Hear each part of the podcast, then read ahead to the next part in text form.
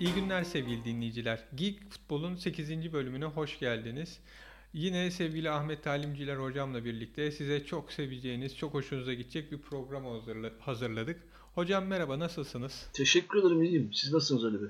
Ben de iyiyim. İşte korona günlerinde e, moralimizi sağlam tutmaya, ev karantinasında kendimizi çok yıpratmamaya çalışıyoruz. Evet hepimizde aynı durum söz konusu. Yani e, hepimiz açısından gerçekten çok enteresan bir zaman dilimi bu hepimiz için. Hocam ben şey diyorum bu dönemi hani ev karantinasını akıl sağlığını kaybetmeden atlatanlar Mars'ta kurulacak ilk koloninin hani kafadan e, şeyi elemanı oranın kafadan ilk gidecekleri belli. Hızlıca programa geçmek istiyorum. Tabii. Birkaç haftadır konuştuğumuz gibi bu koronavirüs nedeniyle ligler ertelendi. Hiçbir şey yapılamıyor. Futbolcuların alacakları. Şimdi en son FIFA bir açıklama yaptı. Dedi ki hani ligli e, sözleşme ile ilgili olarak sözleşmeler sezon sonu dendiği için sezon ne zaman biterse o zaman sona erer e, fiyat oyuncularla takımlar arasındaki bu fiyatlarla e, işte maaşlarda indirim bu dönem vermeyelimle ilgili kendi aranızda anlaşın. Anlaşamazsanız bana gelin kulübün ve futbolcunun mali durumuna göre ben karar veririm. Yani her bir davaya ayrı bakacak gibi ki siz geçen hafta yanılmıyorsam demiştiniz. Hani her futbolcu Messi ya da Ronaldo kadar kazanmıyor evet. diye. Evet. Bildiğim kadarıyla bunu e, benim söylediğimin farklı bir ver, e, versiyonunu şey de söyledi. E, Solskjaer, e, Manchester United teknik direktörü de e, yani bütün futbolcuları aynı oranda kazanmıyor. Ya da bütün teknik e, heyet aynı paraları almıyorlar. Çünkü benzer durum teknik heyetten de isteniyor. Biraz daha böyle daha kapsamlı bir şekilde bakmak lazım olaya. Çünkü sadece futbolcu paralarına odaklandığımız zaman ben bir yerlerde asıl resmi tamamını görmediğimizi düşünüyorum. Çünkü söz konusu olan futbol endüstrisi üzerinden konuşmaksa futbol endüstrisinde tabii ki e, futbolcuların aldığı paralar çok önemli bir yer teşkil ediyor. Doğru.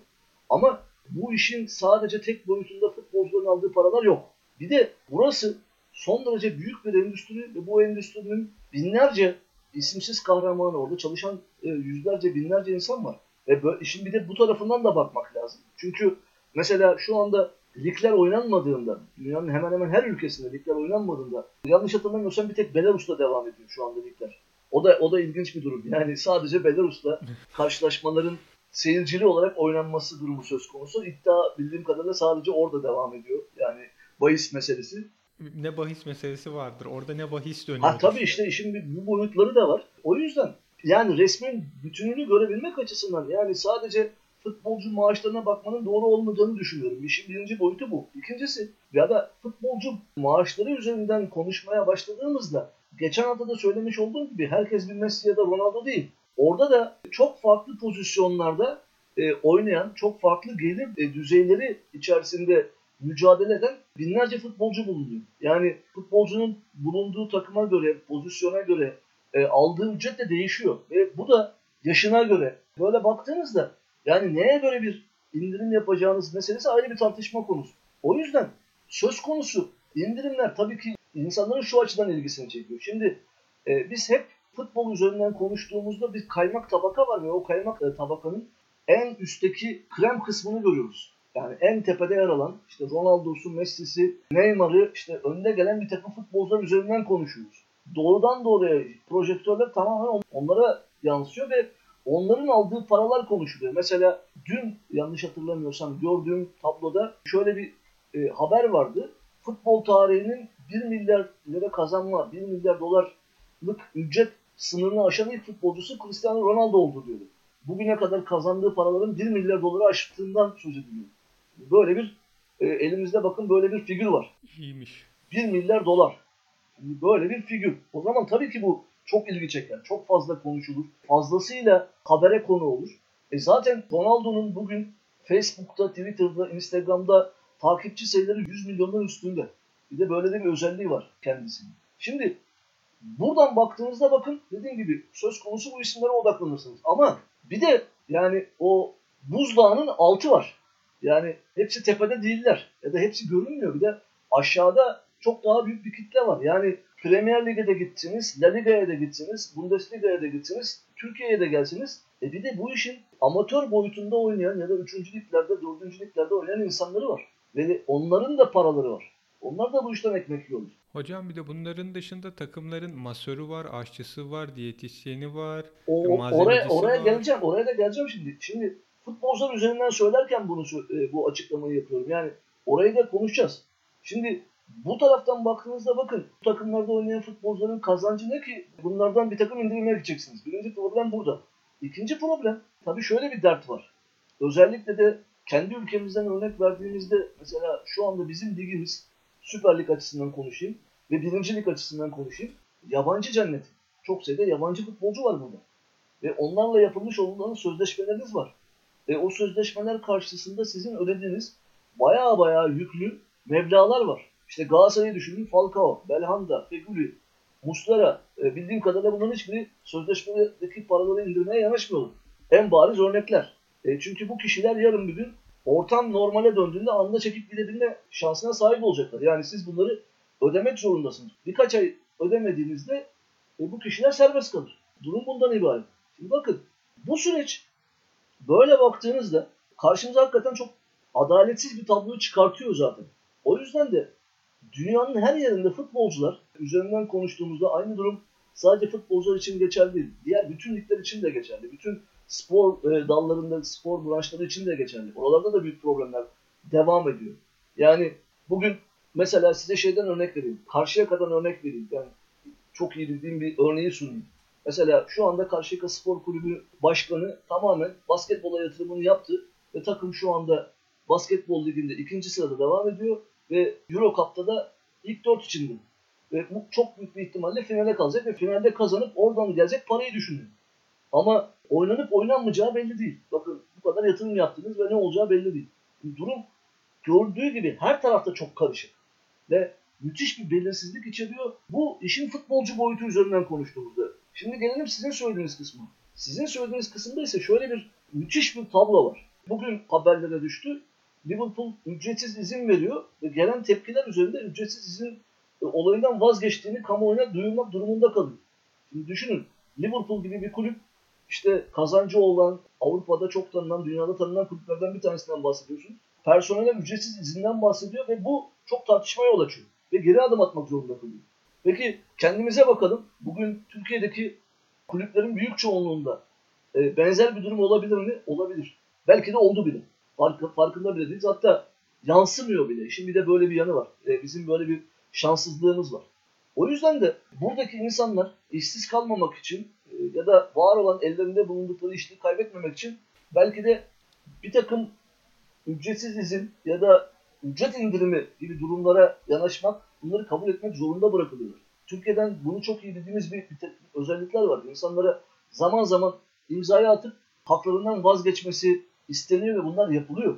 Hele hele bu dönemlerde fırsatçılığın tavan yaptığı bir dönemde bunların da e, olabilme ihtimalinin ben çok yüksek olduğunu düşünüyorum. O yüzden olaya bu tarafından baktığınızda bakın burada çok büyük bir, daha büyük bir mağduriyet var.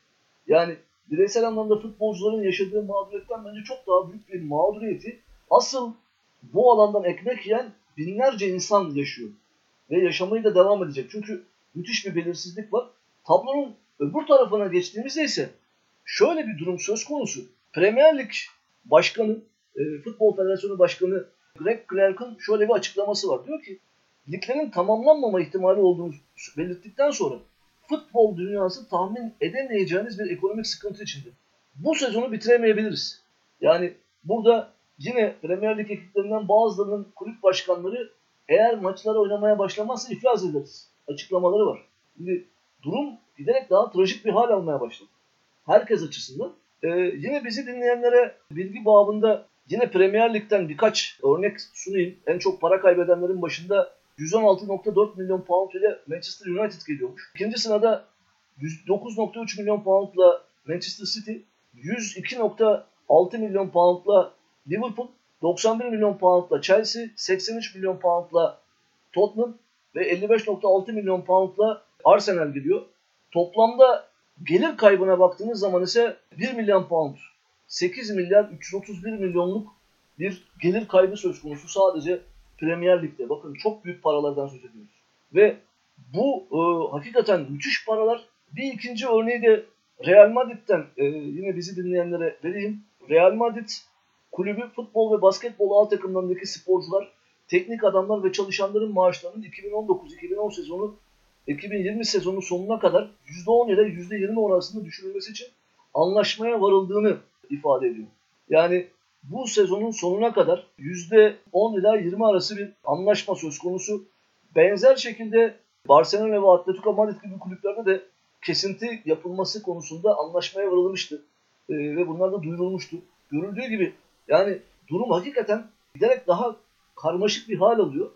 Bunun karşısında ise FIFA'nın ve UEFA'nın kulüplere bu içinden geçtiğimiz dönem itibariyle bir takım yardımlar yapabilmesi söz konusu olabilir. Çünkü FIFA ve UEFA bu açıdan gerçekten çok fazlasıyla para kazanan, paraları olan futbolun iki büyük örgütü. Bu dönemde bu kulüpleri bir şekilde ayakta tutmak durumundalar. Onlar da bunun farkındalar. Yani bu zamana kadar kazanılan paraları düşündüğünüzde e, şimdi bu kulüpleri ayakta tutabilmek adına FIFA ve UEFA'nın biraz keseyi açması gerekiyor. Yani bütçesindeki o milyon dolarları, milyar dolarları bir anlamda buraya harcaması gerekiyor ki muhtemelen önümüzdeki dönem onlar da kulüplere bir şekilde yardım elini uzatacaklar. Başka şansları yok çünkü. Ama nasıl mesela burada şey akla geliyor. Büyük ihtimal o büyük takımlara veya büyük harcaması olan işte demin saydığınız Manchester United, Barcelona, Real Madrid'e daha yüksek bir para mı? Yoksa liglere mesela Türkiye'ye, Futbol Federasyonu'na işte Bundesliga'ya hani liglere mi para gönderirler? Şimdi muhtemelen burada burada bence adaletli olanın ben liglere para gönderilmesi olduğunu düşünüyorum. Tamam ligler içerisinde de bir adaletsizlik söz konusu ama o adaletsizlik şimdi bir de tekrar şunu düşünmek lazım. Yani buradaki paraların sadece en tepedeki kulüpleri kapsamadığı gerçeğini atlamayalım. En alt aşamaya kadar giden bir silsile var. Yani bunun e, birinci ligi var, ikinci ligi var, üçüncü ligi var, dördüncü ligi var. İşte böyle silsile halinde gidiyor ve orada e, az önce de konuşmuş olduğumuz gibi binlerce ismini dahi anmadığımız kişi var bu işin içerisinde yer alan. Yani böyle düşündüğünüzde bütün bu yapıyı ayakta tutmak için ya da oradaki insanların en az etkilenmesini sağlayabilmek için bir yol bulmak zorundasınız ve bu yol tek tek kulüplere para vermekten geçmez. Çünkü orada büyük bir adaletsizliği de beraber yeniden yaratmış olursun. Bir de böyle bir yanı var. Mutlak eşitlik hiçbir yerde mümkün olmaz ama en azından daha hakkaniyetli bir dağıl dağılımın sağlanabilmesi için belki de federasyonlar bünyesinde bir çizgi üzerinden yürüyebilir iş. Ha bize geldiğimizde nasıl olur o da ayrı bir tartışma konusu. O, o, o bizde çok daha büyük tartışmaya yol açır. E, onu da söyleyeyim. Hocam hazır bize gelmişken ben farklı bir konuya geçeceğim. Bugün yayıncı kuruluşla federasyon arasında bir görüşme olduğu ve Mart ödemelerini yanılmıyorsam ya da Mayıs ödemelerini yapmayacağını evet. yayıncı kuruluş belirtti. Mart ödemeleri. Fakat benim sizden bildiğim, siz Türkiye'de olduğunuz için ligler oynanmadığı halde, maç göstermediği halde kullanıcılardan para alınıyor. Evet. E, sizi şimdi burada bir sosyolog, işte öğretim görevlisi, spor adamı olarak değil, tamamen bir tüketici olarak, tüketici hakları bakımından ne düşündüğünüzü öğrenmek istiyorum. Valla bu tüketici e, olarak açıkçası bunu zaten yazacağım. Ama burada hazır yazmadan şunu söyleyeyim. Yani şimdi yayıncı kuruluş şu anda liglerin oynanmamasını bahane ederek parayı ödemiyor. Ya da işte var olan krizi bahane ederek bu parayı ödeme, ödemeyeceğini söylüyor. Zaten uzun zamandan bu yana da bir de ödeyeceği para da normal şey üzerinden de değil ha onu da söyleyeyim. Yani Türkiye'de biliyorsunuz doların çok hareketli bir çizgisi var. Buna karşılık Temmuz ayının sonunda Ağustos'un hemen başında yapılan anlaşmaya göre para yanlış hatırlamıyorsam 4 liraya falan sabitlenmiş vaziyette. Yani çok düşük bir şey rakama sabitlemişlerdi. Yani 3,5 ya 3,5 ya da 4 liraya sabitlemişlerdi. Şu anda 6,5 lira seviyesinde. Yani aslında zaten şu anda hali hazırda var olan durumla kulüplerin büyük bir kaybı var. Yani düşündüğünüzde 4 liraya sabitlenmiş olsa 2,5 lira yani %50'den fazlasını kaybetmiş vaziyettesiniz şu pozisyonda. Yani almanız gereken paranın %50'sini alamıyorsunuz. E, çünkü böyle bir anlaşmaya imza atılmış vaziyette. Şimdi olayın büyük anlamda e, Türkiye'deki futbol kulüplerinin özellikle de Süper Lig'deki kulüplerin neredeyse tamamının tek gelir kaynağı buradan gelecek olan para. Yani bu para gelmezse kulüplerin işi hakikaten çok büyük çıkmaza girer. Hele hele şu anda ligler oynanmıyor, herhangi bir gelir yok, federasyondan para alamıyorlar, bahisten para alamıyorlar, hiçbir yerden para alamıyorlar. Yani düşündüğünüz zaman bizi dinleyenlere bilgi açısından şunu vereyim. Süper Lig'deki kulüplerin para aldığı kaynaklar şunlar. Bir, naklenin bedeli parası alıyorlar. İki, kendi oynadıkları karşılaşmalarda maça gelen seyircilerden iki, iki karşılaşma oynuyorlar ay içerisinde. İki defa deplasmana, iki defa içeride oynuyorlar. Bunun karşılığında oradan bir gişe gelirleri var. İkincisi bu. Üçüncüsü her hafta atlarının kullanıldığı için bahisten para alıyorlar. Bir dördüncüsü ki naklen yayından belki de hemen sonra asıl bunu söylememiz gerekiyordu. İkinci sırada en çok para buradan geliyor çünkü. Oynadıkları karşılaşmalar sonrasında kazandıkları maç başına ya da berabere kaldıkları maç üzerinden Futbol Federasyonu'ndan para alıyorlar. Şimdi baktığınızda bu dört tane önemli kalemi var. Beşinci kalem e, işte özellikle Türkiye'de pek çok kulübün hiç işletemediği ama özellikle de büyük olarak nitelediğimiz kulüplerin kendilerine ait işte storelardan, e, satış mağazalarından gelen paralar var. Yani aslında sistem buradan dönüyor. Ve bunun üzerinden gidiyorsunuz. E şu anda bunların neredeyse elde kalan tek gelir e, elde edici yer. Mesela bir Kayseri Spor örneğini düşündüğünüzde ya da yine lig içerisinde oynayan Alanya Spor örneğini düşündüğünüzde ya da Ankara gücü örneğini düşündüğünüzde elinizde kalan tek şey yayıncı kuruluştan gelecek olan para. E buradan bu para gelmezse hiçbir yerden para yok demektir. E ama sizin bir ay içerisinde futbolculara ödemeniz, teknik heyete ödemeniz, e, orada çalışanlara ödemeniz, bunların nasıl yapılacağı her şey Allah'a emanet duruyor şu anda. Hiç kimse bilmiyor. O yüzden de yayıncı kuruluşun para vermesi son derece önemli. Yani yayıncı kuruluş bakın ben para vermiyorum dediğinde Türkiye'deki bütün kulüplerin işi çıkmaza girer. Buna Galatasaray, Fenerbahçe'si, Beşiktaş'ı da dahil olmak üzere. Onu da söyleyeyim. Yani onlar da bundan çok ayrı bir yerde değiller. Çünkü onların harcama bedelleri çok daha yüksek. Yani onlar bu az önce saymış olduğum Ankara gücü gibi, Gençler Birliği gibi kulüpten çok daha fazla büyük rakamlara oyuncularla anlaşma imzaladıkları için onların harcadıkları para çok daha fazla. Bu yüzden de onların da bu süreçte şeye ihtiyacı var. Buradan gelecek olan paraya ihtiyacı var. İşin birinci boyutu bu. İkinci boyutu sizin söylediğiniz tüketici kısmından baktığımda ise benim aklıma gelen şu.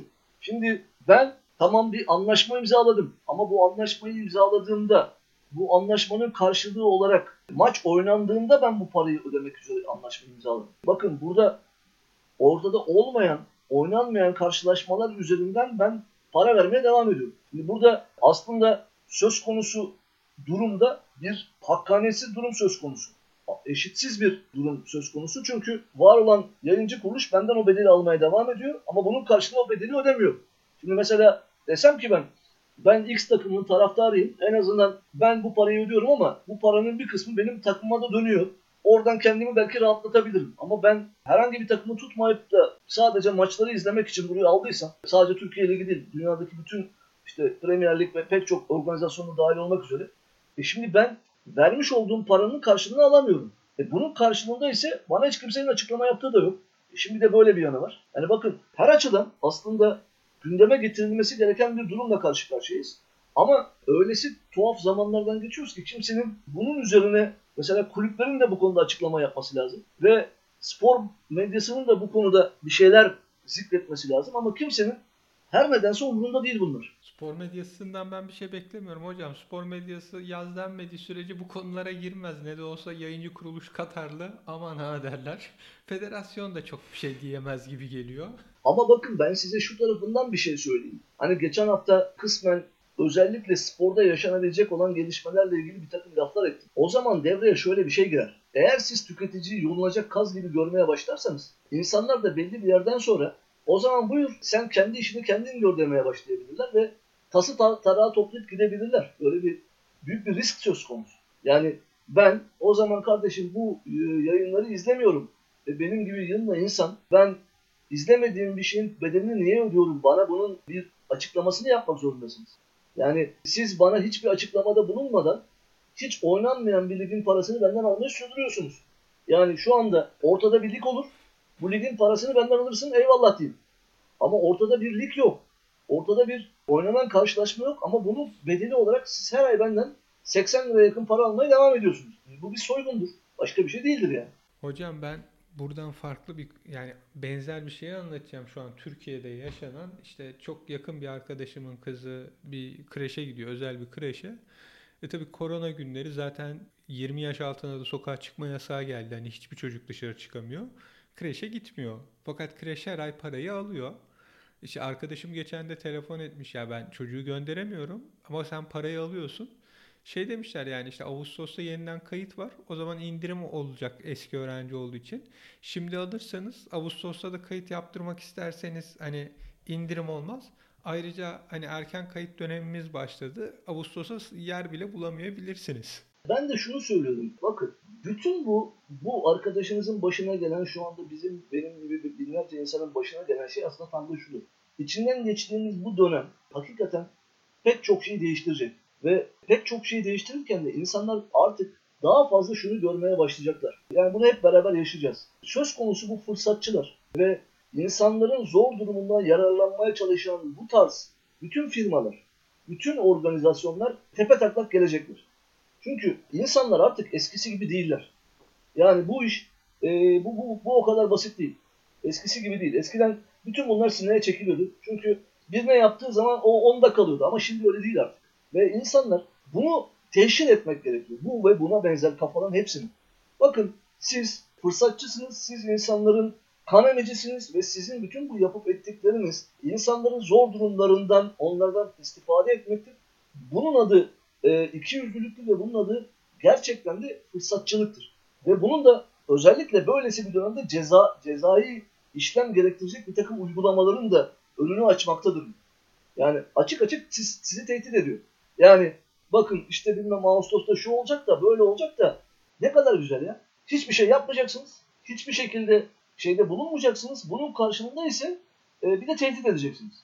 Yani bu ve buradan e, buradan sonra da şey çıkacaksınız. Yani aa bakın biz e, bu dönemde insanlarla dayanıştık. Bu dönemde insanlara bu kadar katkıda bulunduk. Yani bu, bu iki yüzlülüktür. Başka bir şey değil. Ve öyle ya da böyle bakın bu yeni dönem beraberinde söz konusu olan bu anlayışı, bu fırsatçıları da temizlemek için bir takım olanakları da bizim önümüze verecek. Dilerim hocam dediğiniz gibi olur ve yani bütün bu süreçte tüketicileri yolunacak kaz gibi gören müesseseler, kurumlar tepe taklak giderler ve daha düzgün, kaliteli hizmet sunan kurumlar, şirketler gelir.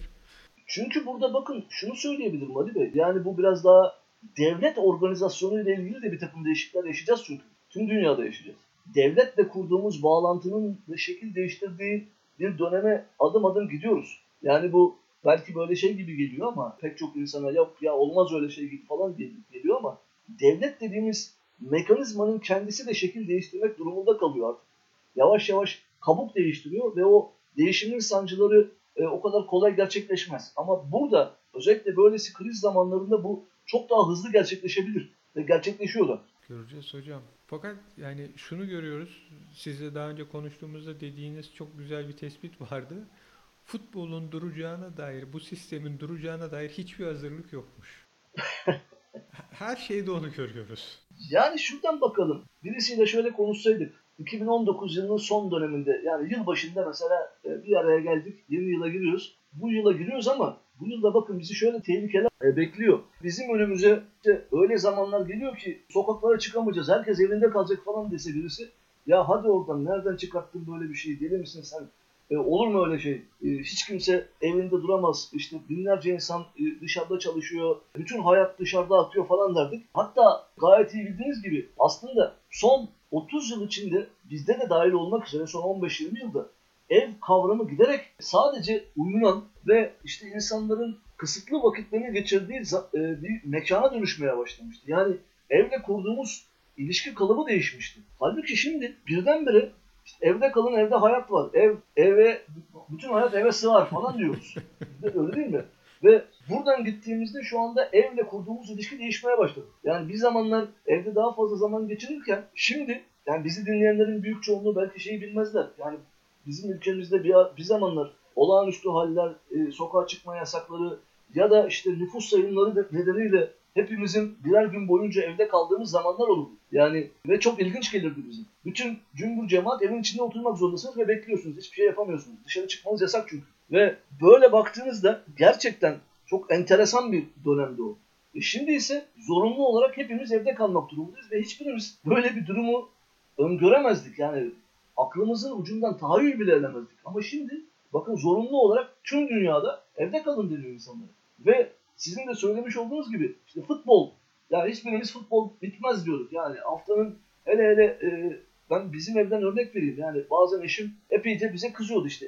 E, oğlumla beraber haftanın neredeyse 7 günü maç seyrediyoruz. İşte haftanın 3-4 günü Süper Lig'de karşılaşmalar var. Özellikle salı, çarşamba, perşembe günleri de denk geldiğinde tam bir hafta boyunca cumadan başlıyoruz. Diğer cumaya kadar her gün maç var. Ve eşim diyor ki ya artık bu televizyon şey Dijitürk'ü arka tarafa alın siz orada seyredin ben de burada rahat rahat oturayım. Çünkü her akşam maç seyrediyorsunuz. Şimdi böyle bir durum var. Böyle bir durumda birdenbire hiç maçın olmadığı, hiçbir şekilde herhangi bir şeyin olmadığı bir döneme geldik. Gerçekten çok hazırlıksız yakalandık diyebilirim. Ama bunun dışında asıl mesele şu. Gerçekten söz konusu virüsle beraber tüm dünya, hepimiz, Dünya Sağlık Örgütü de dahil olmak üzere, bütün büyük kurumlar dahil olmak üzere yani küreselleşmeyi biz öylesine farklı bir yere oturttuk ki kafamızda. Yani küresel bir dünyadayız. Artık her şey çok daha basit halledilebiliyor. Çözümler elimizde. Her şey anında ulaşabiliyoruz falan. E, bunun üzerinden gittik. Ama bir anda işte Çin'de başlayan bir e, salgın oradan bütün dünyayı e, kasıp kavurdu. Hala kasıp kavurmaya devam ediyor ve binlerce insan hayatını kaybetti. Hala çok büyük tehlike söz konusu ve ne olacağını bilmiyoruz. Yani hiç kimse bilmiyor müthiş bir belirsizlik var. Bir zamanlar ünlü Alman sosyoloğu Ulrich Beck'in e, risk toplumu dediği şeyi riskleri tam anlamıyla göbeğine kadar, dibimize kadar yaşıyoruz. Ve öylesine büyük bir riskle karşı karşıyayız ki bu risk karşısında da nasıl davranacağımızı, ne yapacağımızı ve nereye sarılacağımızı şaşırmış vaziyetteyiz. Evet hocam, çok ilginç günlerden geçiyoruz. Peki ben yine futbola geri dönüyorum. Kayseri Spor Başkanı'nın bir açıklaması oldu yeni. Ligin altı ile üstü arasında farklı bir söylemi oldu. Evet. Dediği işte yani lig bu şekilde tescil edilebilir ama hani 18 e, takım yerine 21 takım düşünülürse iyi olur. Fakat ligin üstü hani ligin üstünde verilecek her türlü karar büyük tartışmalara neden olur.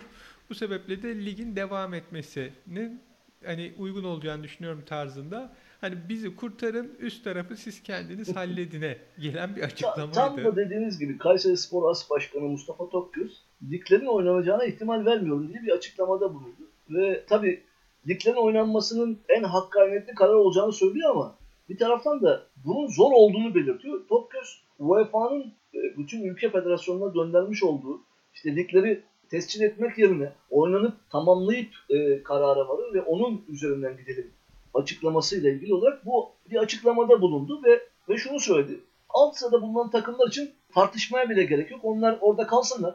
Yani ligi 20-21 takımla önümüzdeki sezon oynayalım. Üzerindeki takımlar için ise herhangi bir karar almak son derece sıkıntılı. Çünkü o kararı aldığınız andan itibaren bunun büyük tartışması olur. Şimdi gerçekten de yani burada söylediği ne şu taraftan bakabiliriz. Yani Tokgöz'ün söylemiş olduğu liglerin oynanması kolay değil. Gerçekten belirsiz çünkü. Ama bir taraftan da şurada bir haklılık payı var. Şu anda Futbol Federasyonu ya bu içinde bulunduğumuz dönemde gerçekten olağanüstü bir belirsizlik var. O yüzden de biz e, bu belirsizlik içerisinde şöyle bir formül uydurduk. Küme düşmeyi kaldırdık. Bu takımlar aynen ligde kalacaklar. Aşağıdan gelecek olan takımları da kendi içerisinde belirlemiş olduğumuz bir prosedürle oraya alacağız. Bütün liglerde aynı şekilde küme düşmeyi ortadan kaldırdık. Hepsi ligde kalacaklar ve en tepedeki diyelim ki 3'er ya da 4'er takım mı? O takımlar arasında işte Temmuz ayında ya da Ağustos ayında oynanacak birkaç karşılaşmayla biz üst lige çıkacak olanları ya da şampiyon olacak olanları belirleyeceğiz gibi bir karar alsa belki de tartışma çok daha farklı bir yere doğru evrilebilir. Ama söz konusu herhangi bir takımın tescil edilmesi demek gerçekten de Türkiye'de e, zaten bunu anında tartışmaya ve kaosa götürmeye ya da böyle komple teorileri üretmeye müsait bir anlayışımız var ya bizim.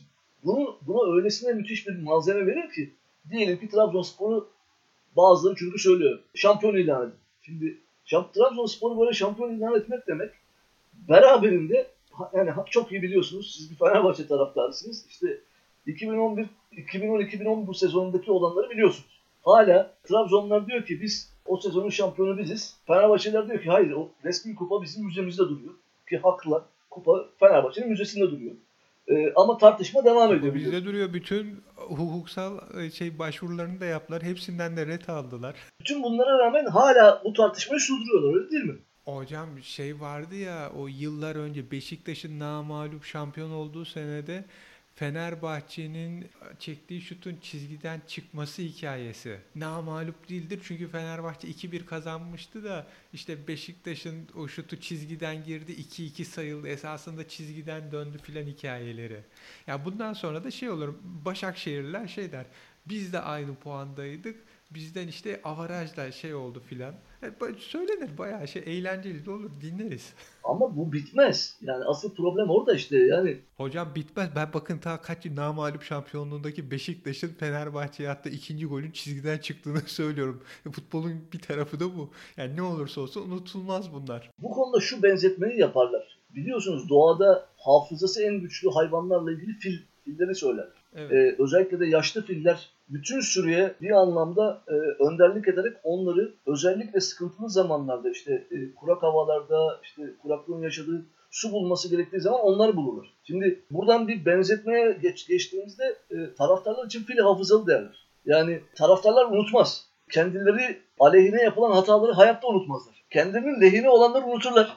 Ama aleyhine olanları hiçbir şekilde akıllarından çıkmaz. Yani an be an size sanki 20 yıl önce o e, gün ne olduğunu, kimlerin ne yaptığını aynı aynı şekilde anlatırlar, anlatabilecek binlerce insan tanırım. Yani farklı takımlarda olup kendilerini yaşadıklarıyla ilgili olarak adeta böyle o anı tekrar yaşıyormuş gibi anlatan taraftarlar bilir. Karşıyakalısı da Göztepe'si de Fenerbahçe'si de Trabzon hiç değişmiyor. Orada taraftar gerçekten de o anı yeniden yaşıyor. Yani bakın siz... hocam şunu anlatayım. O zaman Konya Spor e, bizim o şampiyon, son şampiyonlukta Konya Spor'la 2-2 4-2 kazandığımız maçta ikinci gol ta, yani şey çok da Fenerbahçe'nin gol elle atmıştı o golü. Yani haksızlıkları da sayabilirim Fenerbahçe'nin yaptığı bayağı var.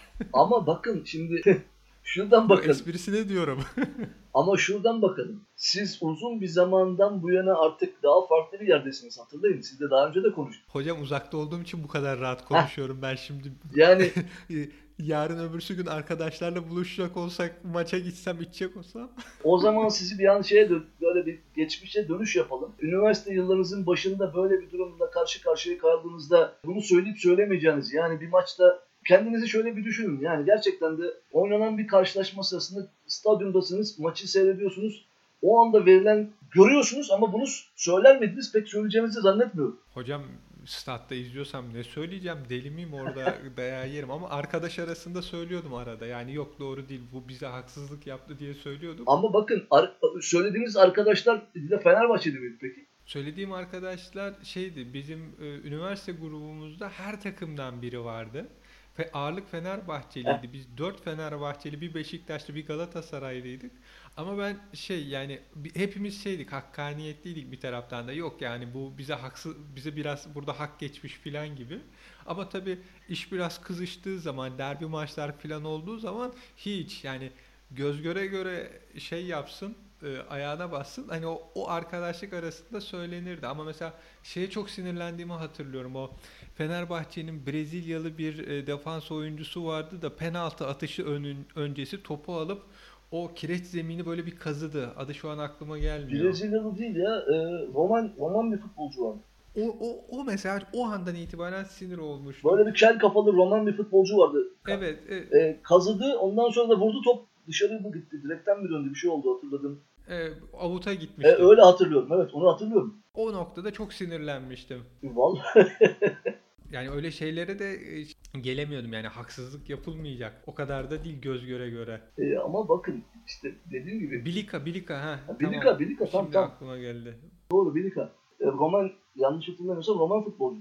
Brezilya'da olmadığını hatırlıyorum ben çünkü. Şimdi Fabio Alves da Silva Brezilya. Brezilyalı mı? Şu an internetten baktım. Brezilyalı. Brezilyalı. Aa. Çünkü onun şey iki şeyden hatırlıyorum. Bir çok fazla çocuğu vardı. İkincisi bu bir grup Fenerbahçeli futbolcu şeyde bir otelde seks alemi yaptıkları için yakalandılar. Biri de buydu. O yüzden takımdan sonra gönderildiler sezon sonu. Oğlum. Yani orada Brezilyalılar falan vardır diye, vardı diye o haberden de hatırlıyorum. Allah ilginç ya. Ben benim aklımda roman diye kaldı. Niye öyle kaldı hatırlamadım ama. Vallahi ilginç. Ama yine de ben şey olduğunu düşünürüm. Yani taraftarların kendisini farklı bir şeye getirdiğini düşünürüm. Baktığınızda uzun bir periyotta şey yapmazsınız.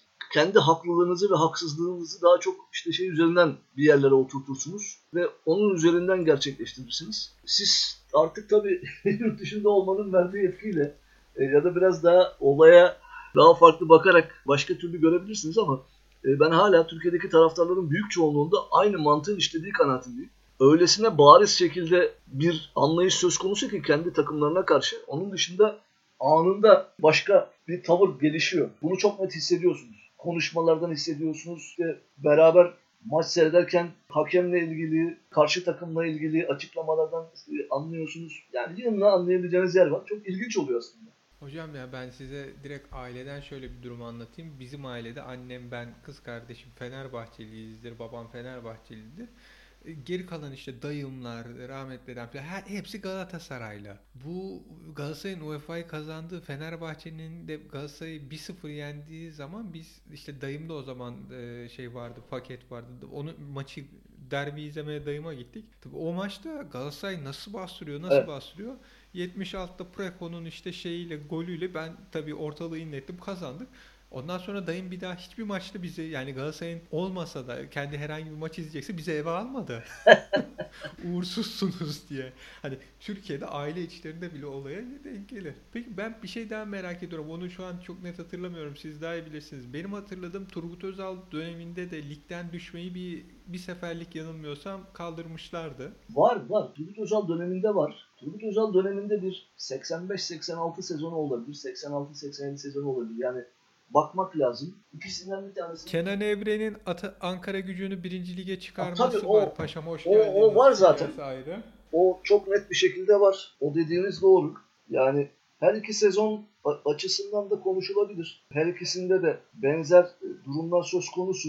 Ama özellikle galiba 85-86 olabilir geliyor bana. Yani yanlış hatırlamıyorsam. Kenan Evren'in çıkartması zaten çok net ya. Yani o o dönemde hatta şuradan ben size şimdi tam sezonu da söylemeye çalışayım. Evet 85-86'da takım sayısı artıyor.